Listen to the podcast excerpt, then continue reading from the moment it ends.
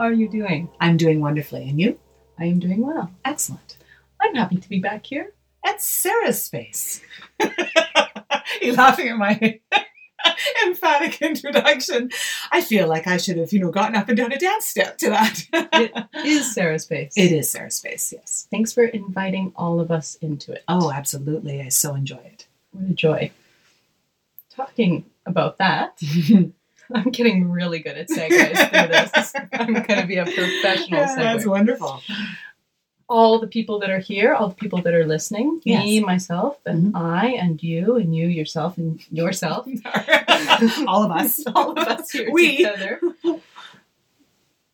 Let's talk about everyone together. Relationships. Let's talk about relationships. Relationships. Oh, what a splendidly complex and interestingly difficult concept.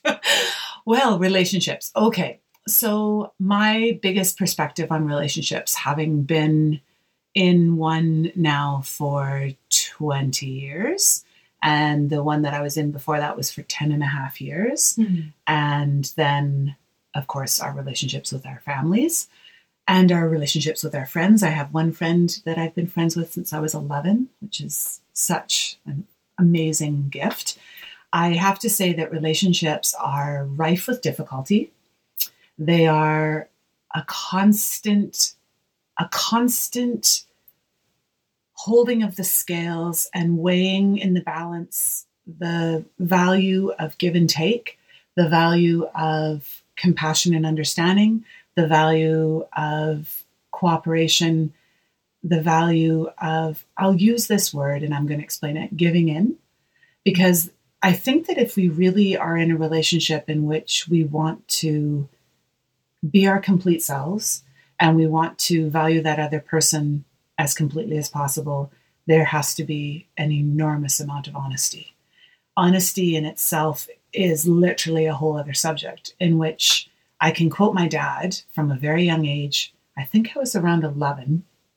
We were having a conversation, and I said quite officiously that I was always going to be honest. I really didn't lie. I didn't like lying. I didn't like white lies. I kind of felt like it was always a waste of time. And I'm also redheaded, so I always blushed and mm-hmm. felt hot. So I thought, well, what was the point of even giving that a try? Because it's all over my face that I did it. And then thirdly, it made me feel sick. And then and then there was that that panic. Okay, what was the lie I told? Because if it comes out again, I'm gonna have to have my details straight. So why not just skip it altogether? My dad looked at me and he said, you know, honesty is beautiful but it's very difficult. And he said, and most people don't like practicing it. They may give lip service to it, but they don't actually like practicing it. And you have to remember that if you say, I want to be 100% honest, that means that you're going to hurt people. Mhm. And I thought about that and I I listened and I remember digesting that. I don't know if I fully I don't know if I fully appreciated all the dark aspects of it at that moment, but the first one I thought of was, well, of course, let's use the simplest example. Someone comes up to you and they're wearing something that you really dislike. You just dislike it. You don't like the color, you don't like the design, you don't like the style of it. It's, it's not even really about how it looks on the person, but you personally don't like it. And they say, Oh, I just got the blah, blah, blah. What do you think? Well, are you going to be honest and say, Well, I don't like it at all? Me personally, Yeah. I I do like being honest, Mhm. but yes, I also uh, don't want to make anyone feel too wrought about their own personal choices Mhm. that were good for themselves. That's why I would say, well, look at that shirt. oh, that's a hysterical comeback. That is quite a shirt. I am so glad you found that shirt for yourself. Oh, that's an excellent response. Yeah. And I think I, th- I was just going to say that's one that one should use with children too, Mm. because if uh, you're working with a young person and they they say something or they express something or they they show you something or they come here's a big one all of my students seem to leave the studio at in june when they're all 12 it seems i'm of course being highly dramatic here and then come back in september when they're all 13 they've gone to grade 8 and makeup Yes. exactly Yeah. or the hair dye or the now it's all happening so young that i you know honestly it's got no age but it used to literally feel for me between grade 7 summer and grade eight fall. It was just, who are these people? Yeah. Who are these young things that I just saw leave so fresh faced and hopeful, coming in like these jaded old women that have been putting on makeup for 15 years?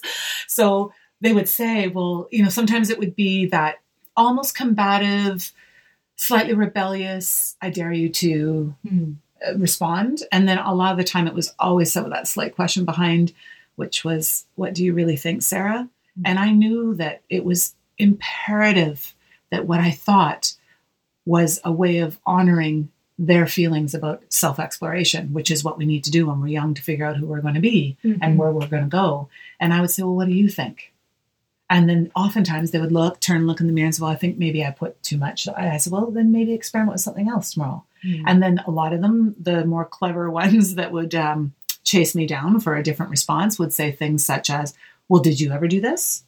And I would love to tell them the story of me in grade eight, where I experimented with green mascara and purple eyeliner because I read somewhere that purple brings out green eyes. So why not pair the two?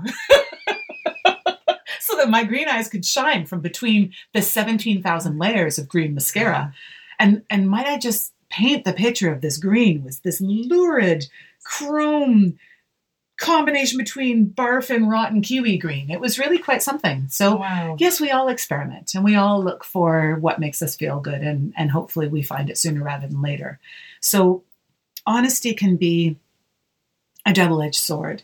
If you're being honest with the intention of sharing your heart and having that person trust you implicitly and feel faith in who you really are, then you will do it gently and you will do it with love and you will do it in a fashion that they might still feel a little bit prickled by and maybe they have to say well that kind of hurt my feelings. And so then you can say to yourself say not sorry not to yourself but say to them i apologize. My intention was never in hurting your feelings. I was just being honest about my own opinions about this i preface almost everything i feel strongly about which is just about everything with this is just my opinion because uh, especially when I'm speaking to young people, I'm not trying to change their minds. And if they're asking me something, there was one one night that I know you'll smile at this. One of my um, senior students uh, had a birthday, and on their birthdays, the tradition has, as you know, you're smiling, so you remember.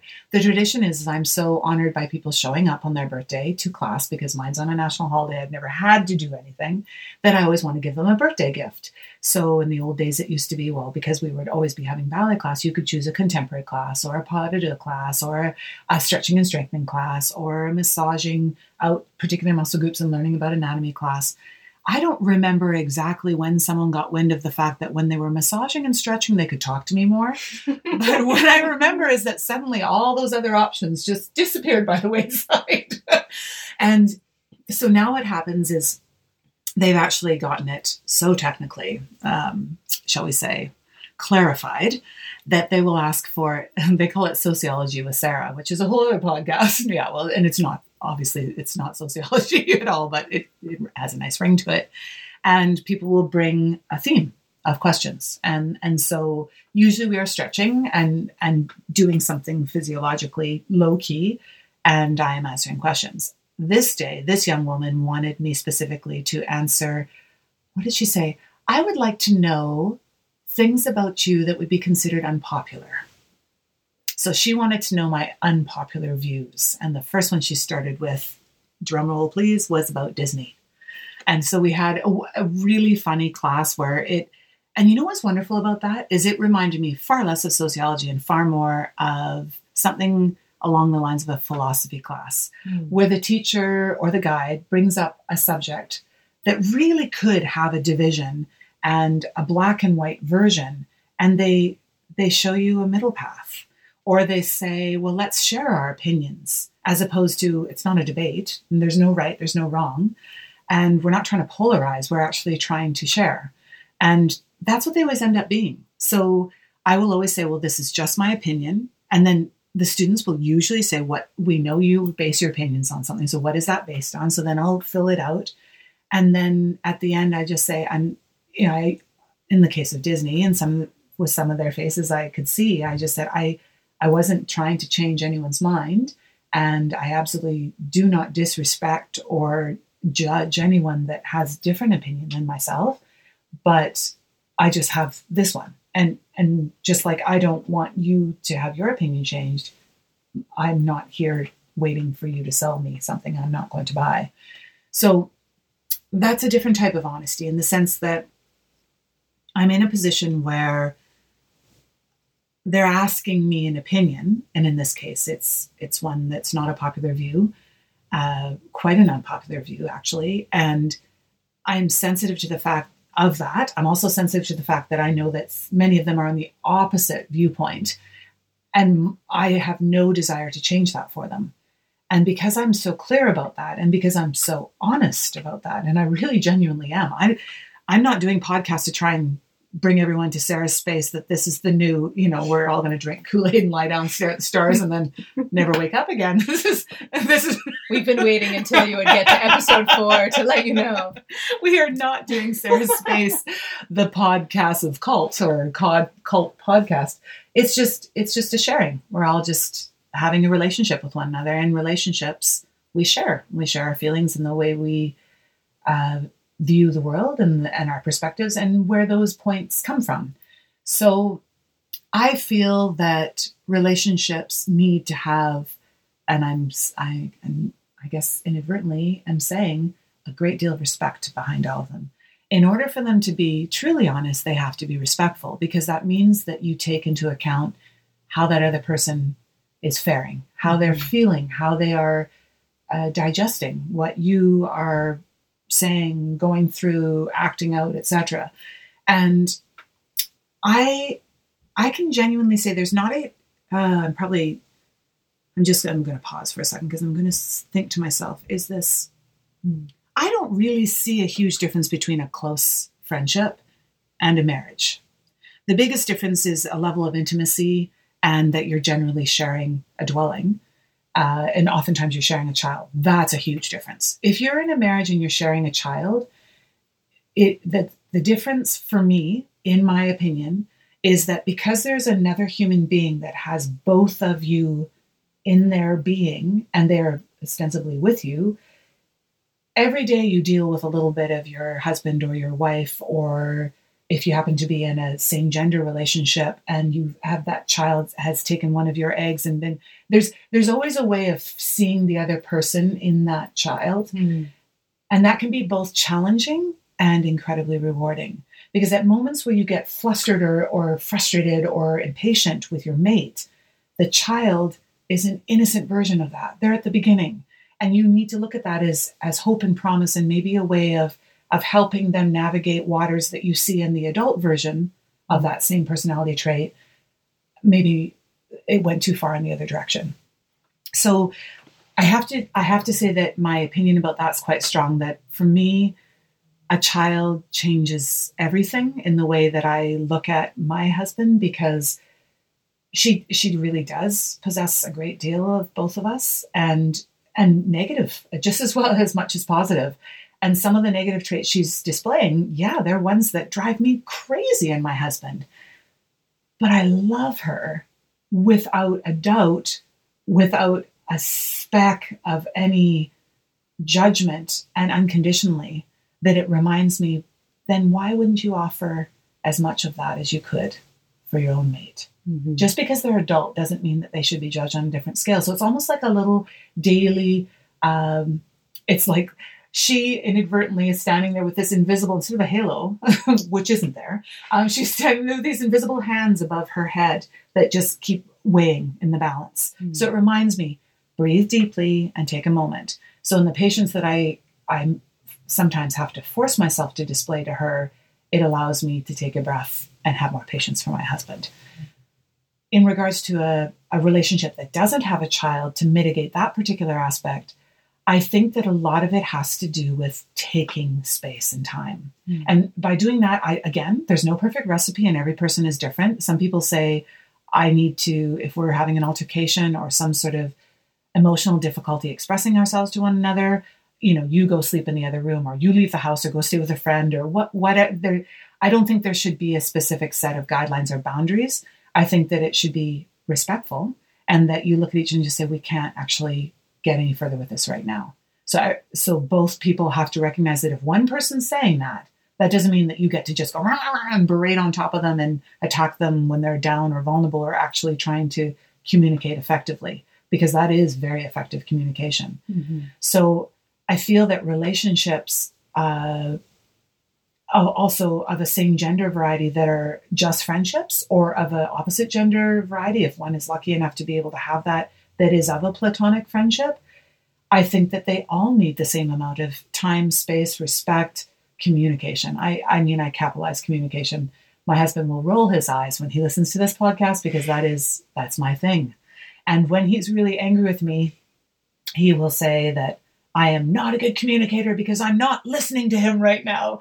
And when we're when we've resolved our situation, we're talking later, I'll say, well, actually, just so we're factual here, I was a good communicator communicator because I was still talking.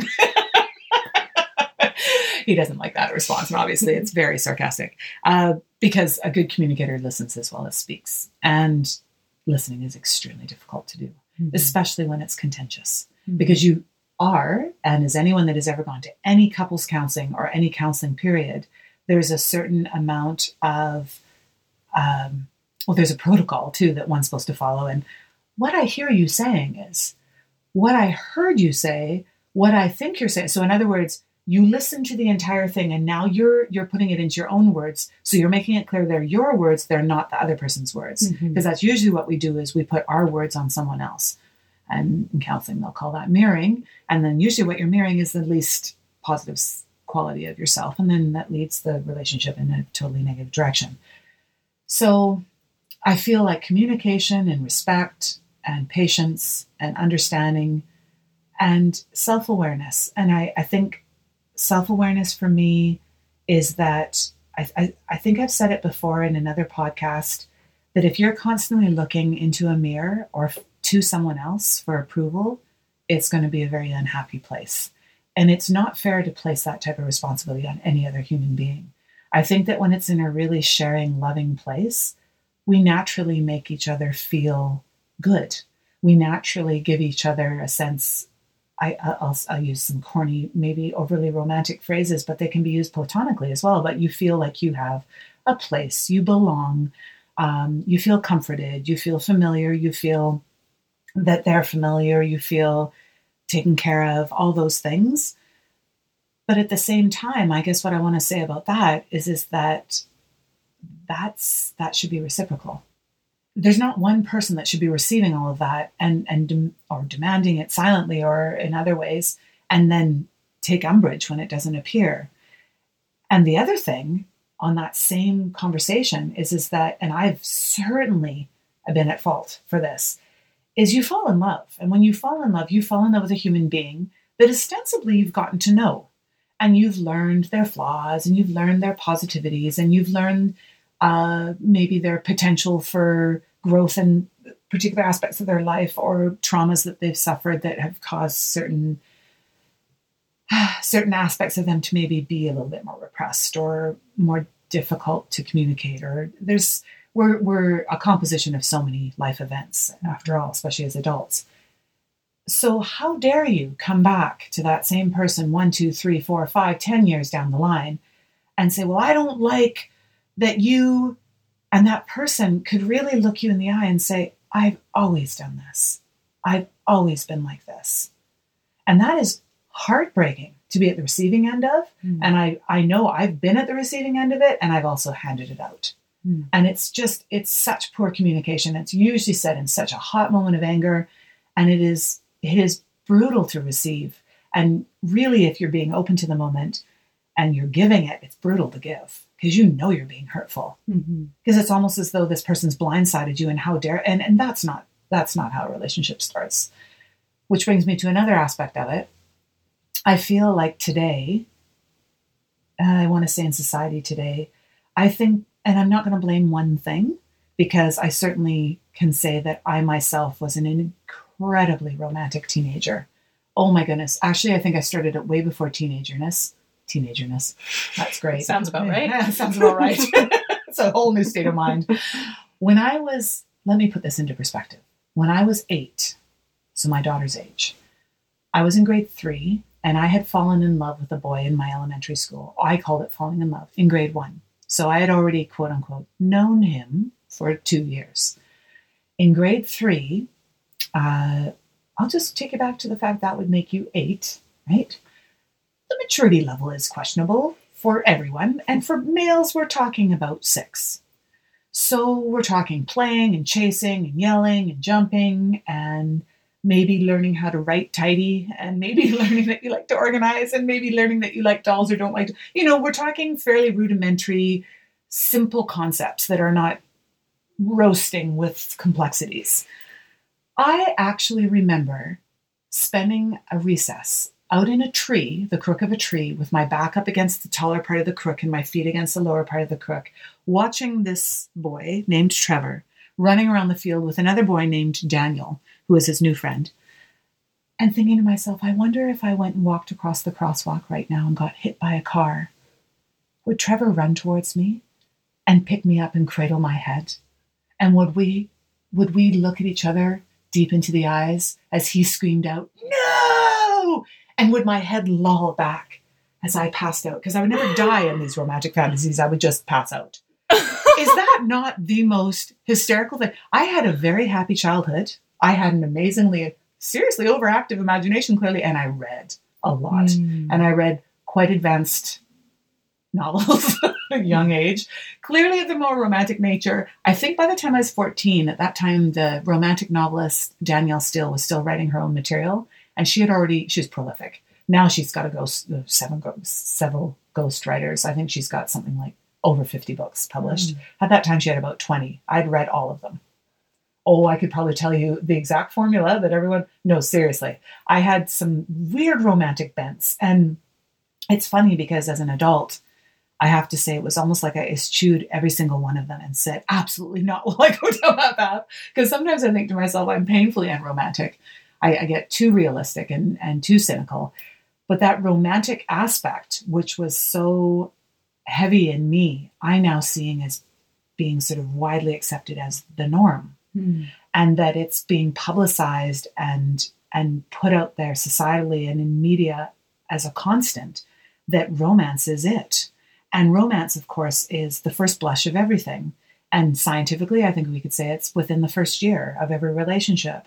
It yes it, it it's to do with intimacy. It's to do with sexuality. It's to do with sharing things you've never shared with anyone else. It's to do with um, telling things you never told anyone else. It's to do with feeling accepted and wanted and uh, adored more than anyone else. And then reality hits. And when reality hits, you realize that that person is just as flawed as you, and you still have a long life ahead of you. And you have a relationship that did have that beautiful stage of romance in it, which is a necessity and a beauty to humankind, in my personal opinion. It's like the animals simplify it so much more than us in the sense that they both look at each other, they do their little animal mating dance, and the next thing you know, they're mating. And then they, if they do mate for life, they, they do their little mating dance every single spring all over again. They just keep it simple and no deep, long conversations at 11 o'clock at night over a cup of hot cocoa. Uh, the expectations are obviously of an animal nature without all the complexities of the human nature. But I think that harkening back to that simpler paradigm would be beneficial so that we can remember that it's beautiful that romance is a stage of a relationship, but it is a stage. Mm. One can keep romantic feelings for one's partner 50 years into a marriage. One can keep romance in a relationship 50 years into a relationship. But to expect the day in and the day out to be like the first year, or like the television shows you, or the movie shows you, or YouTube shows you, or some song, or some poetry, or some book, is such a ridiculous high expectation of yourself and your and your partner that it's it's going to lead to heartbreak. And that's why there's a 50% divorce rate. Because people run into it in my personal opinion again a very strong opinion so overcome with those initial feelings and quite often so hastily and without giving yourself that time oftentimes your own time to grow up and and figure yourself out and figure out your ugly bits and figure out your difficult bits and figure out the parts of you that you don't love and you're going to have to work on for the rest of your life before you suddenly burden another human being with them in the guise of romance and trust and then expect them to deal with everything. You know, I feel like I feel like relationships would be better off if everyone gave each other a lot more space to be imperfect and a lot more space to be ugly. And I use that word not about anything to do with superficiality, but to do with inside. Because I'm going to actually segue this into something that I told you in the past really bothers me. And that's when people say love you and they say it in a casual sense or love you or oh I love you so much Sarah or I feel to my deepest being that no, you don't. Why do I think this? Not because I think poorly of myself. I hope that at some point you will love me because we have such a deep relationship. But that means you'll see me when I'm ugly inside. And that means you'll see the dark side of me. And that means you will accept that that is also part of the Sarah that you think you love. Because I think that that is, that was at the largest event in my young 20s, in my in my 20s period in that real love to me that was going to last for a lifetime the type of relationship that i wanted to have that did have the formal concept of marriage was something in which i felt like i could be ugly and still be loved and i knew i i guess that's one of the the downsides of having unconditional love from your parents if, if you're in a more conditional relationship with your parents which i don't recommend to anybody by any means you you grow you grow used to being judged. You grow used to having conditions on the way you behave. You grow used to hearing things like, well, why are you acting like that? Mm-hmm. But when you've been given complete, unequivocal, unconditional love, yeah, I guess I kind of expected it from my long term partner. And when I was given comments such as, why do you need to rock the boat? Why do you need to be difficult? My, my comeback inside was, I'm not being difficult, I'm being me. So if you find it difficult to accept me, then you don't actually love me. And I do feel like I'm difficult. To be completely honest, I think I'm highly demanding because I'm incredibly demanding of myself. And I am difficult. I'm complex. I'm, I'm, I'm consistent. I have to say that I'm consistent. But my consistency is very complex. and my mm. complexities are consistent. So it's pack it's a package. I mean, you don't walk in and say, "Well, Sarah's going to be a ray of sunshine every day for the rest of my life," and my goodness, we're just going to have simple fun, and we're going to share a beer around the campfire, and we're going to sing songs, and we're going to raise a child, and we're just going to do what everyone else does, and it's going to be great. Disney. Yeah. Sorry, people that love Disney. Yes. Um, yes. So essentially, you are going to be fraught with. Um, with sorrow and and probably resentment and bitterness if that's what you think you're getting into if you're getting into a relationship with me so when people use a word that i think very strongly of and about which is love which to me love is dark and light i borrow from the i ching which is a chinese philosophy about the embrace that the symbol the i ching symbol is light and dark negative and positive. and i think that's absolutely stunningly beautiful. And I I want to be that human being because I'm not going to be able to get rid of my dark. I'm not going to be able to get rid of my negative ever.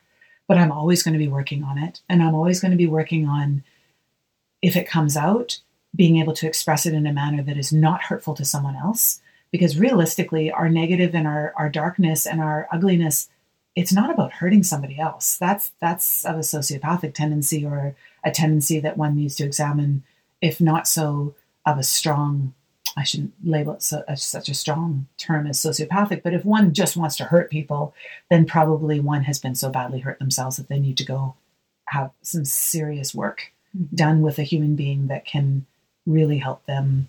What do they say? Take off the layers, get to the bottom of that. There's a there's a phrase that's going around right now. What is that? Unpack that. Unpack. Yes, unpack yeah. that.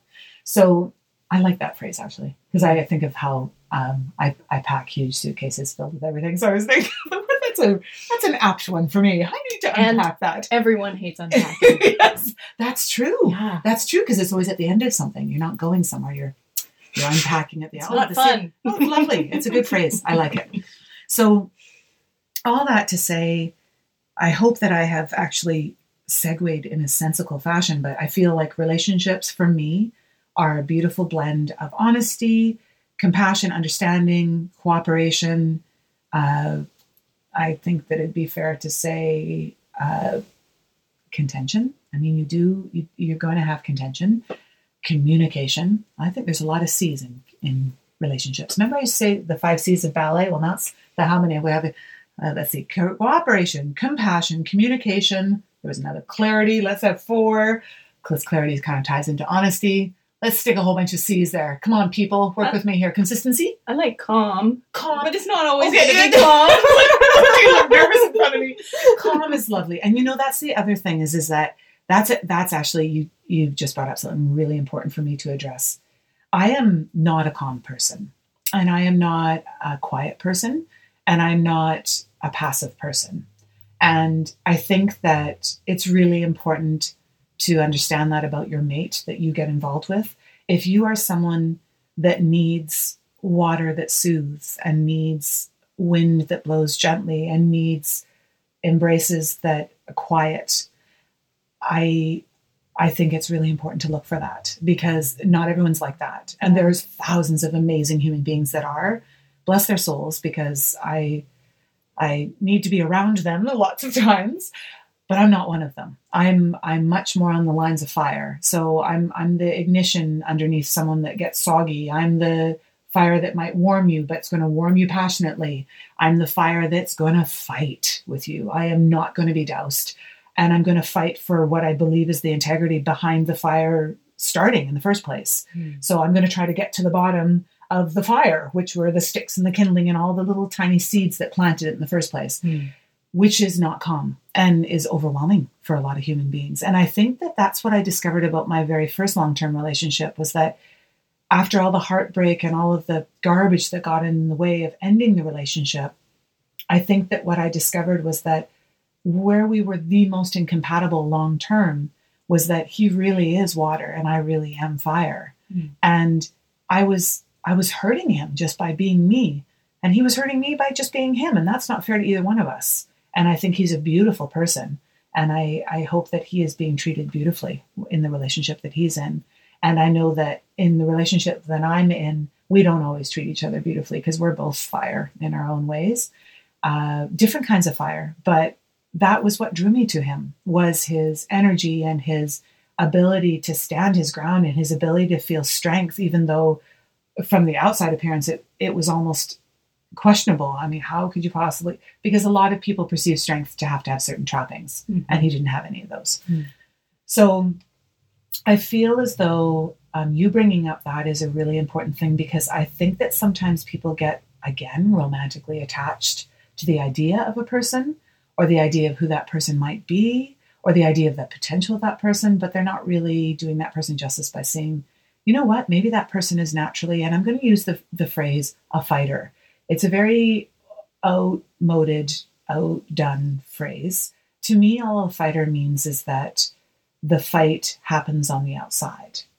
I think every human being in their own right can be a fighter. You can be a very quiet, very peaceful fighter. Mhm. You are your inner struggle comes out in this beatific sort of sanctity, which oftentimes you'll see with great yoga leaders. You look at them and you know their inner strength is unimpeachable, but they don't display it in that showy sort of bravado way that people equate with, oh, that person's a real fighter.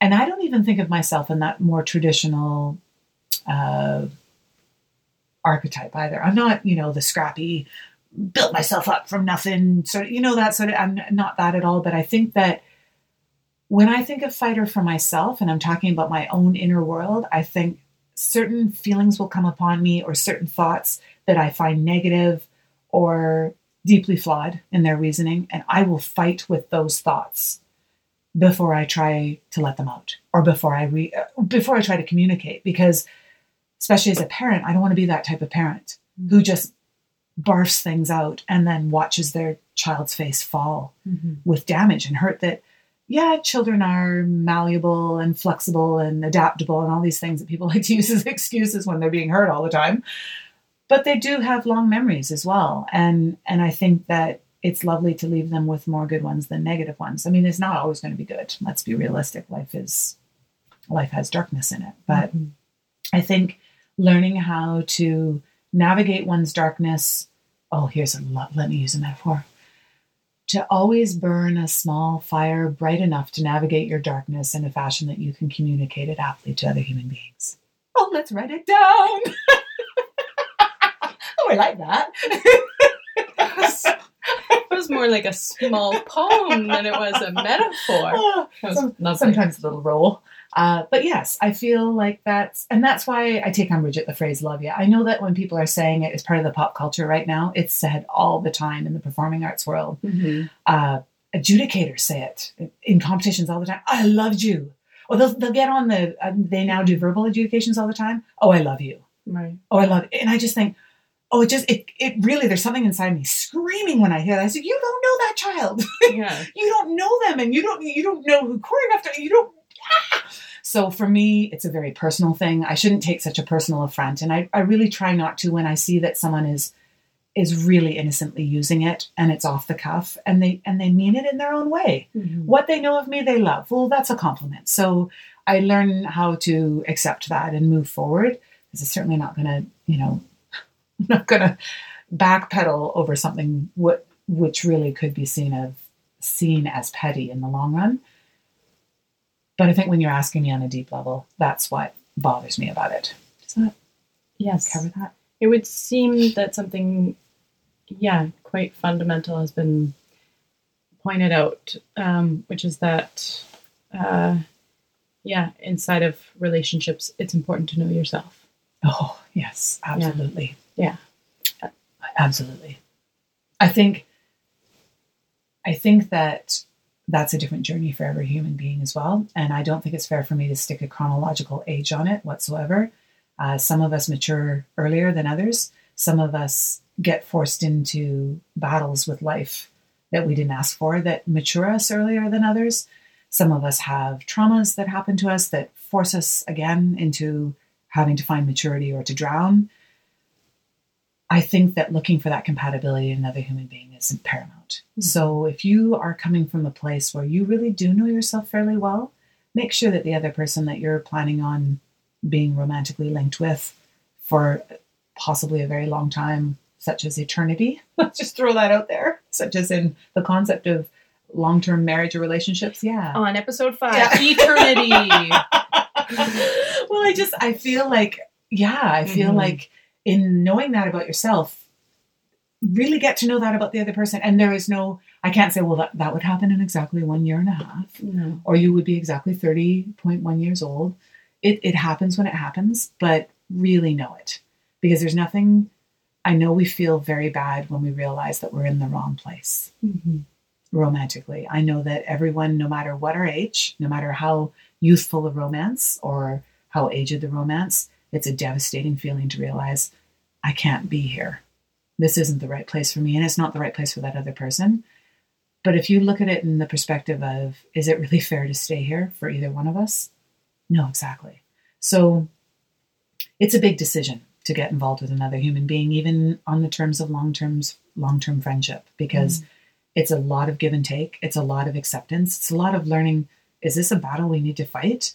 Is this a time that I really need to voice my opinion? Is that going to do that person any good, or is that me just listening to my own voice? Mm. And I think that I think that what I can leave you with that I I realize about myself is that my whole life I've been called strong, and I've been called physically strong my whole life, but I've been called personality, emotionally, and intellectually strong as long as I can remember as well. I don't know if I ever thought about that from the outside. It just was. And I, I didn't question it. I didn't I didn't even really qualify it. It's not like I thought, oh, so and so says I'm strong. I guess that means I just except when it came to physicality, I would obviously, like an earlier podcast episode, reflect upon how insulting I thought that was. How could you? Because then I thought that they were seeing the strength. And that to me was not as attractive as looking weak and skinny. So there we go. There's a deep sickness there. Um, but back to what I'm talking about now, I realize that if one self describes as strong, I think it's fair to say that one self describes as knowing oneself very well. I think that one self describes as knowing what one needs quite aptly. So it is not a time to go looking for someone else to fill that for you. It is a time to really figure out okay, so this is what I need. How do I figure this out for myself? What are some of the things that I will do such as going for a walk down by the water because I need to hear something much greater than myself, such as the the pull and push of the tide and the moon and the magnetic, you know, whatever. Or maybe I need to go to a chapel and I need to pray because I need to think of a deity that's greater than myself.